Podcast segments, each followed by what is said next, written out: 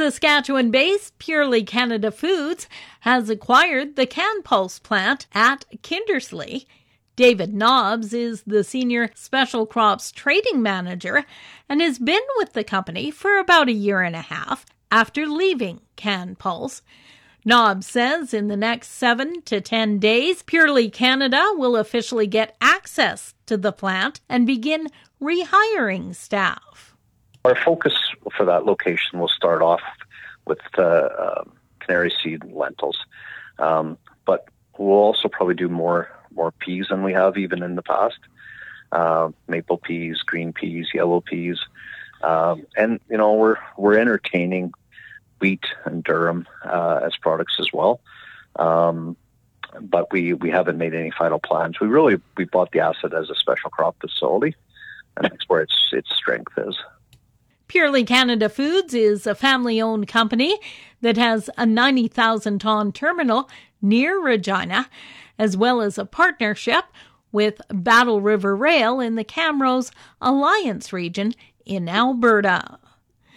2020 was a record year for agricultural exports in the province. Saskatchewan produced $16.9 billion in agricultural exports last year, a 31% increase over 2019.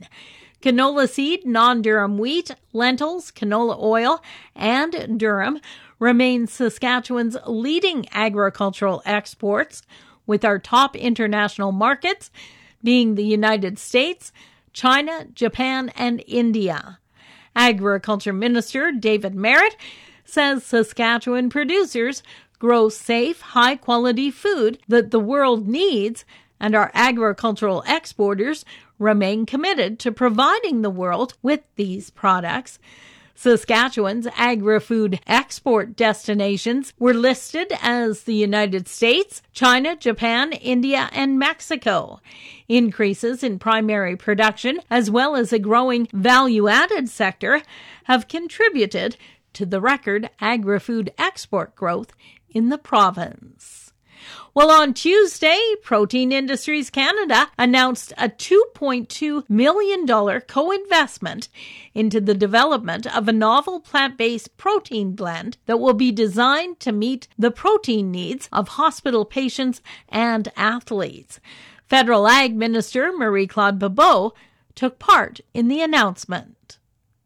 They will be made from our world class Canadian crops grown by our world class Canadian farmers. That means more markets for our farmers and more jobs for Canadians. Not to mention a high quality product that helps Canadians stay healthy and strong. Congratulations to project leads, Medical Nutrition, and Infinite Nutrition Canada. The project is being led by Enhanced Medical Nutrition and Infinite Nutrition Canada.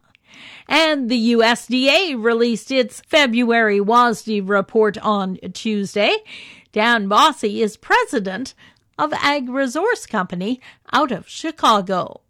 Well, the USDA in their uh, February nature, and it's usually a month of uh, not very big changes, uh, left uh, left things a little disappointing for the markets in Chicago. They only raised U.S. corn imports by 50 million bushels, uh, leaving stocks at 1.5 billion bushels.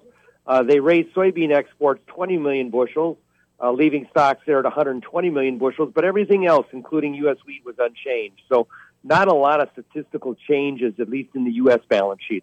For Golden West, I'm Glendalee Allen Vossler.